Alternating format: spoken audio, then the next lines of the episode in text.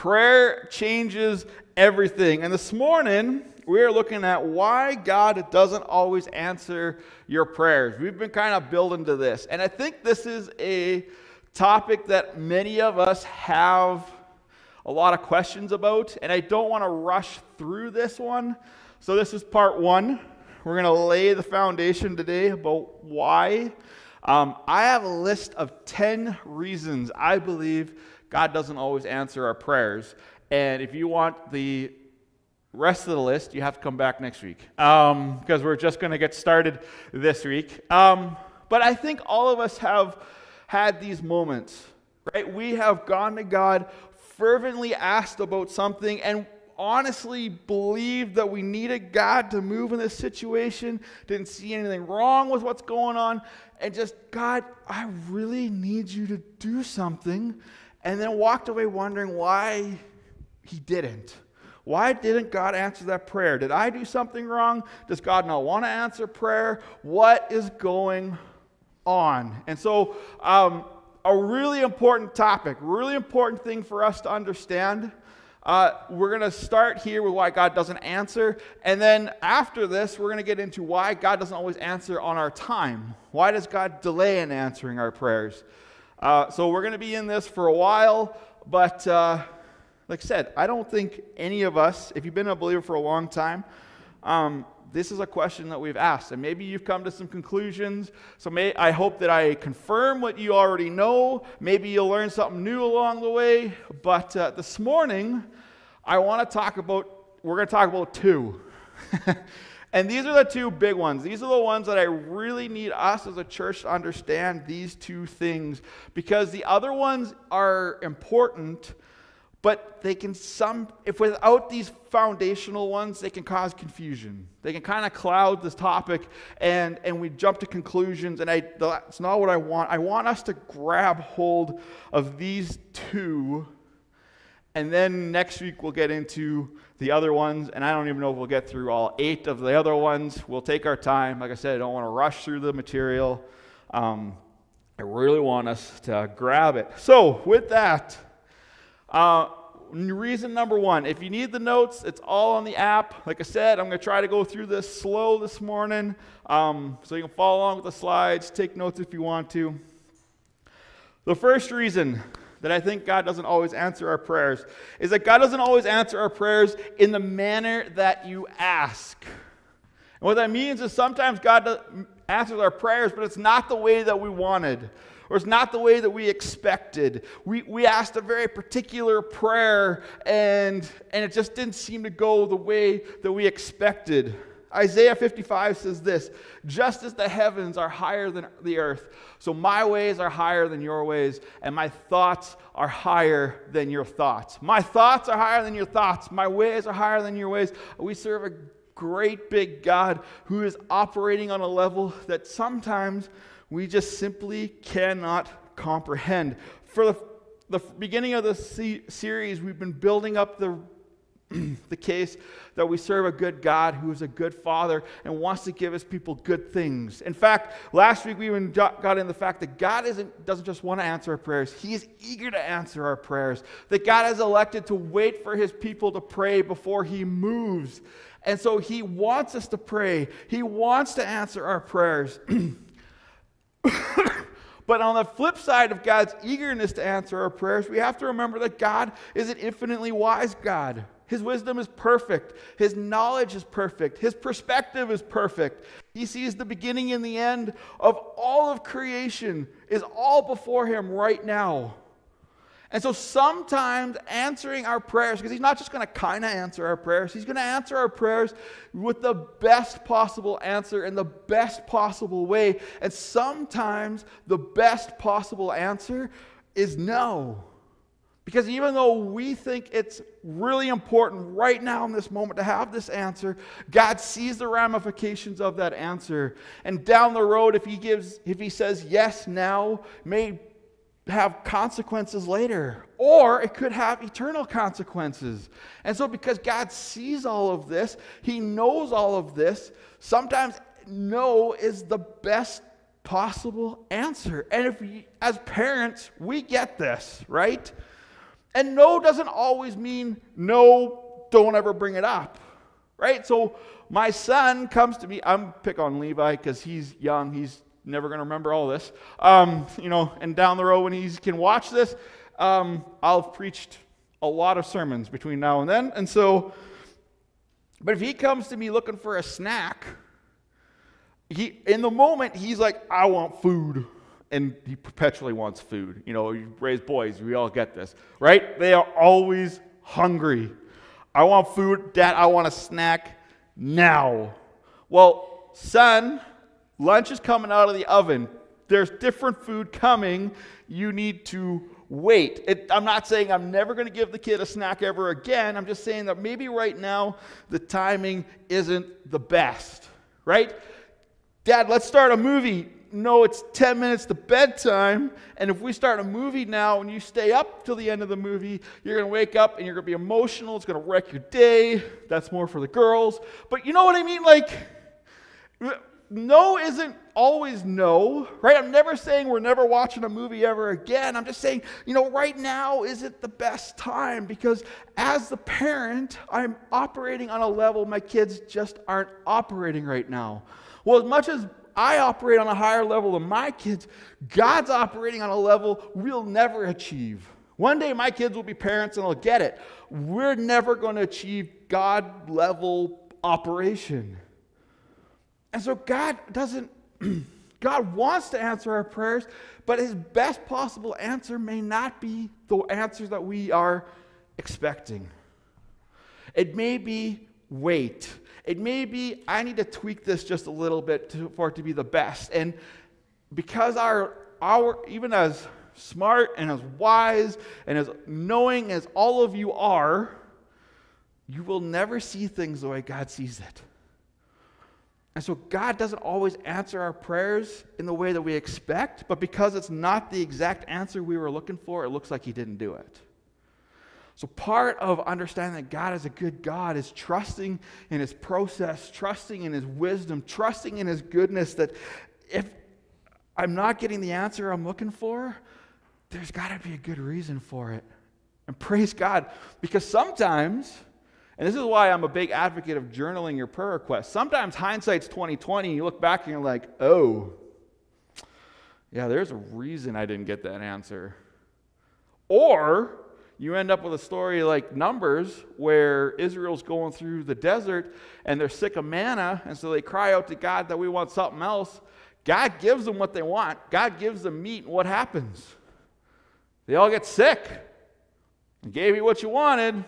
I wish you hadn't, right? Like, and God will do that. Sometimes God, we're fervent, we're asking, and we want, and God will sometimes give us what we want, and we're like, oh, oh, maybe I didn't want that so much. But it's all part of our development, it's all part of our growth. So sometimes God doesn't answer our prayers, and we just need to trust that we serve a good God, and He really wanted to, but it's not the best right now. It may not be the best ever, it may just not be good at this time. So, reason number one we serve a good God who is eager to answer our prayers, but he's going to answer to the best that he can. Sometimes the best is just not what we are expecting. Number two, God doesn't always answer prayers you don't pray. And this is a big one, right? Wayne Gretzky, you're going to miss 100% of the shots you don't take. And if God is waiting for us to pray before He moves, if you're not praying, God's, God can't answer. and we, there are times, and you look back on your life and see that sometimes God was preemptive and He answered a prayer before we even realized we needed that prayer answered. But there are times where God is waiting for us to pray. And we just simply don't do it. James 4 2 says this You want what you don't have, so you scheme and kill to get it. You are jealous of what others have, but you can't get it, so you fight and wage war to take it away from them. Yet you don't have what you want because you don't ask God for it. You don't have because you don't have because you don't ask. And I, there are a couple of reasons I think we don't ask. So we're going to take the rest of the, the rest of the message. I unpack I think there's six reasons I think we don't pray about things. And all of these are not guilt. They're not made to make you feel bad. They're not supposed to make you feel guilty. But I just to bring enlightenment so that you, my hope is that at the end you're actually encouraged to pray more. Right? You're encouraged to not hold back. You're encouraged to not let any of these things get in the way, but that you are going to pray for more stuff because we said we serve a good God who wants to answer. So let's just pray about all of it. so, a couple of reasons why I think we don't pray. Number one, um, it is our Canadianness gets in the way. Uh, one author said that we as Canadians just either don't like asking for favors or we don't want to inconvenience somebody. I hate to be a bother, but could you pass the salt? Really? Is passing the salt that big of an issue? Like we is it that big of an inconvenience? but but we, we frame it that way, right? Hey, I know you're in the middle of eating, but could you and when we have this mentality of, I don't want to inconvenience anybody, and that starts to filter into your prayer life, God, you are dealing with cosmic, national, world defining moments right now. I don't want to bother you with my little thing. And so we just don't pray about it. And the reality is, is that you serve a good God who sees the cosmic thing and the little thing that you're dealing with, and to him they are all equally important, and he's equally capable of answering all of it. He's just waiting for you to ask. You are not an inconvenience. You are worth it. You're worth the prayer. You're worth the time. You're worth the energy because God's got endless amounts of it. Don't let your Canadianness get in the way. You are not a bother. You're not an inconvenience. God wants to answer your prayer. So pray it. Number two, uh, the naturalist worldview. And I'm not talking about like natural supplements. I just got to define that right out of the gate, okay? What I'm talking about when I say the naturalist worldview, I'll leave that up. I'm talking about this idea that what I see is all there is, right? It's this approach that science can answer all of our problems. If I can't quantify it, if I can't measure it, if I can't test it, if I can't do any of this, then it's not real. And what happens when we start, and this, this mindset, this worldview is so prevalent, right? It's everywhere. But the problem with this worldview, when it gets into the church and it gets into our walk, is it we start to have this mindset of, well, I've tried everything else. I've tried everything I can do. I've tried everything science has told me I can do. I have put in my effort. Nothing else has worked, so I guess I'm going to pray. In the naturalist worldview, there is no room for the supernatural because I can't see it, I can't always hear it, I can't quantify it, and so it doesn't exist. And so, because of that, because in, in many of us, in not us, I'm just in many people, this is the default approach. I'm going to do it, I'm going to handle it, I'm going to go to the doctors, I'm going to you know, fill in the blank, and the what God is trying to remind us is that when we do it from the naturalist, everything I can do in my power approach, we often are just dealing with the symptoms. We're not getting to the root of it. Because many of the things that are going on in life have this spiritual root caught, brought on by a spiritual enemy who's trying to derail everything. And God's like, Yeah, you, you can do some stuff, but I want you to pray and let me do what only I can do. And I'm not rejecting science, okay? Everyone's like, oh, Matt's anti science. No, I'm not. I am the biggest believer that science and religion need to go hand in hand because science answers some questions about the world that religion either can't or shouldn't, and religion answers questions about life that science shouldn't. And shouldn't science keeps trying to sneak in, and we keep saying, no, stay, stay in your lane, we'll stay in ours, and we'll, we'll just go through this. But the naturalist worldview, this whole like, well, I can do it because it's only what I can see that's there is going to impact our ability to pray, the fervently and the consistency that we pray, because it's like, well, I've tried everything else. No, I prayed, and now I'm going to try everything else. Number three, uh, the reaction. It's a reaction to the prosperity gospel. If you don't know what the prosperity gospel is, um, it was a popular teaching for a long time. It's still kind of circulating around. It's this idea that God only wants you to be healthy and wealthy, and there's never any room for suffering in a believer's heart. But that all sounds really good. Yeah, I'll sign up for that, but it's not scriptural. Prosperity gospel is all of a sudden turns into it's all about me, right?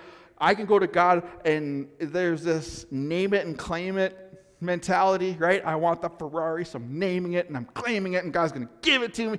And, and the, no. Because the prosperity gospel is all about me, and I'm getting what I want, and I want me, me, me, more, more, more, accumulate, accumulate, accumulate. And God's like, no. It's not about me, it's about we. It's about us. It's about kingdom. It's about the bigger picture. but the reaction to the prosperity gospel is, well, I don't want to be associated with this name and claim it idea. I don't want to be associated with, so I'm just not going to pray. I'm not going to pray for good things to happen. I'm not going to pray for, I'm just not going to pray for anything. It's not that you can't ask God to do good things. Like I said, we serve a good God who wants to do good things in your life. I'm not saying you can't ever ask God for nice things. But the end goal is not my kingdom, it's God's kingdom. It's the church growing. It's my brothers and sisters being encouraged and built up. And I'm not even saying you can't be wealthy, but it's what you use the wealth for. Money can be the root of all kinds of evil because we can do whatever it takes to get more of it. It distracts from what God's trying to accomplish in our community, in our lives, and in our families. We don't pray. It's a reaction to this prosperity gospel, which I'm glad is phasing out a little bit. Um, number four, you don't pray because you don't think you measure up. John 15, 5 to 8. Yes, I am the vine, you are the branches. Those who remain in me and I in them will produce much fruit. For apart from me, you can do nothing. Anyone who does not remain in me is thrown away like a useless branch and withers. Such branches are gathered into a pile to be burned. But if you remain in me, my words remain in you, you may ask for anything you want, and it will be granted. If I remain in you and you remain in me, you may ask for anything you want, and it will be granted. When you produce much fruit, you are my disciples. This brings great glory to my Father. And this all is a great and encouraging verse when the devotion time is working, when we're spending time in prayer, when everything is clicking, but then all of a sudden we have a bad week. I didn't abide like I was supposed to. Mm. You know, I am not perfect in my abiding. I'm not perfect in my prayer. I'm not perfect in my connection with God. So maybe that's why God never answers my prayers. And because I'm not perfect in it, I'm just not even going to bother. Newsflash none of us are. If perfection was the prerequisite for answered prayer, God would never answer prayers. The only prayers he'd ever answer was Jesus. You don't have to be perfect in abiding. You just have to make the effort. And in fact, one author said if you just start with prayer, soon the abiding will just start to happen. We talked about this last week, right? You start with prayer at the base level of just asking and crying out for help, and you grow and you move and you discover that there's a relationship to be had, and that it's not just you talking, but God actually wants to talk to you, and you continue to grow and you continue to abide. He continues to feed and encourage you. You don't measure up. None of us do. That's why we needed Jesus. That's why we needed the Holy Spirit. That's why we need prayer because God fills the gaps. We don't pray because we feel like we're not qualified to ask. Mm. God has qualified you. God has done what only He can do. He's opened the doors, He's opened His presence up to us so that we can ask even in our imperfection. Number five, you give up too soon. Uh, Isaiah 62. O Jerusalem, I have posted watchmen on your walls. They will pray day and night continually. Take no rest. At all you who pray to the Lord, give the Lord no rest until he accomplishes his, until he completes his work, until he makes Jerusalem the pride of the earth. This is Isaiah talking on behalf of God. I have called the prayers to pray until I've done what I have been called to do. And all throughout Scripture, there are these stories of needed perseverance to press through, to keep pushing. right? Moses, when Joshua was fighting the enemies of Israel, as long as Moses' hands were up, Israel and the army was winning. As soon as his hands started to fall, they started to lose. It's just not just a story about lifting hands, it's a story about prayer, it's a story about persevering, it's about pressing in until something happens. Not giving up. And there's lots of stories, but we, and I talked about this a couple weeks ago, we so often just pray once and hope that something happens. God's like, no.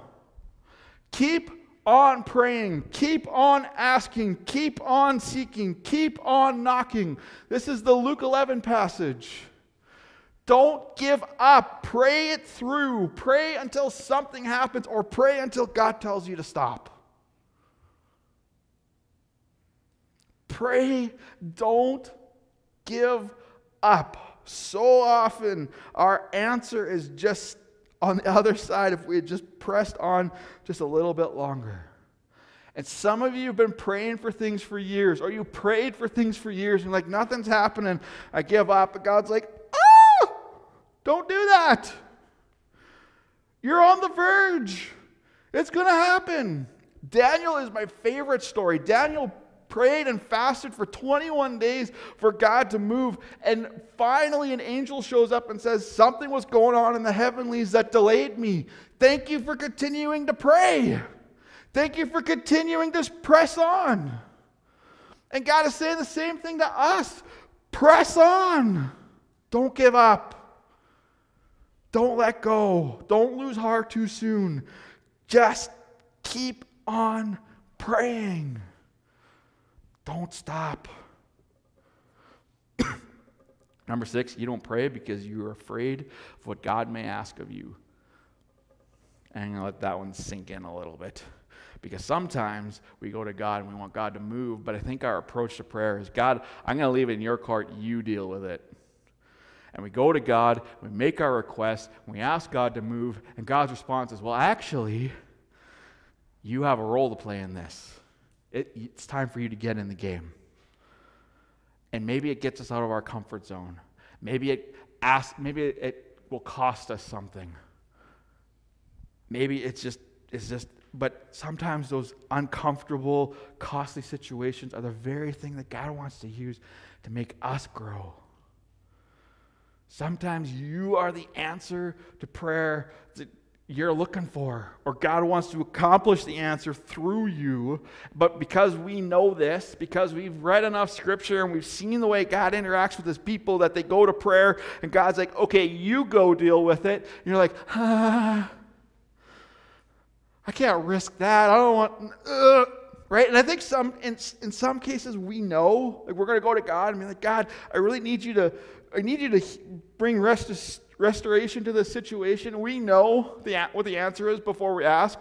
God's like, yeah, and you're going to do it. Uh, I'd rather not. I'd really like for you to do it. I really like for Pastor Matt to do it. I really like for somebody else to do it. But and what God, and no matter the cost, no matter how uncomfortable you might be, there is so much reward. There's so much growth. There's so many good things. No matter the cost, the reward of obeying and being used by God far outweighs it. We don't pray because we're afraid that God might ask us to actually get in the game. And this list is not by no means comprehensive. If you're like, you know, I got my own reasons and Matt didn't say it, so obviously mine are justified. No, that's not the point. There's a long list of reasons we don't pray, but the point is, is that we serve a good God who wants to answer, and we just need to get into prayer. Which brings us to communion. And I think the same approach starts to happen when we get to communion. I think there are times where we come to communion and we're kind of hesitant because, you know, have you tasted these things? Like, uh. good news. This is the last service with these. We discovered they had, anyways. they're gone. we're going to use them, and then we're going back to the old way. But, anyways, we talked about this with worship, right? We talked about how, you know, well, you know, I don't like the music, I don't like the band, I don't like I don't like the fact that we do it on the video, I don't like the fact we don't have a full live, and so I don't like it, so I can't get into worship. I don't like the juice and the crackers, so I can't get into communion. But we miss the point of communion. It's not just something we do because the pastor tells you to. It's not something we do because it's something the church has always done. We do communion because we enter into a really, truly majestic, holy moment. We are sharing an experience because Christ is here with us as we take it. When Jesus gathered with his friends, broke the bread, shared the wine, gave them before the betrayal, before his great sacrifice, we enter into this moment. This is unique. This is special. This is powerful. We take communion because we look back and we remember that Jesus did the exact same thing with his disciples. We remember the sacrifice that was made so that we could have the life that we have. We have the freedom, we have the forgiveness, we have everything that we're craving because of what communion represents. But not only do we look back, we look ahead. Because Jesus is coming back. He said, We're, we're not doing this forever. We're going to get to eternity and it stops because when Jesus returns, this is us anticipating, looking ahead, knowing that this world is not all there is, that Jesus can come back, He's going to establish His kingdom, He's going to do what only He can do. So we look back and praise God for the sacrifice. We look ahead that Jesus is coming back. He's going to make all things right. This is an amazing moment. And I appreciate my counsel being like, we don't do it enough. I know. Thank you. Because not only is this sacred, not only is this a holy moment, but if we come at it right, I believe God can do great and amazing things through communion. I've seen God heal people in communion. I've seen God restore relationships over communion. I've seen God do things because we don't take communion lightly. Paul tells us to make sure that our hearts are right, to make sure that we don't take communion in an unworthy manner, but we take it in a way that is honoring because this is significant. We take I think sometimes we take prayer too lightly. I think sometimes we take communion too lightly. And all the while, God is waiting to do something great and amazing. And if we can get past whatever it is that holds us back, God's going to do something this morning that you've been waiting for Him to do for a really long time.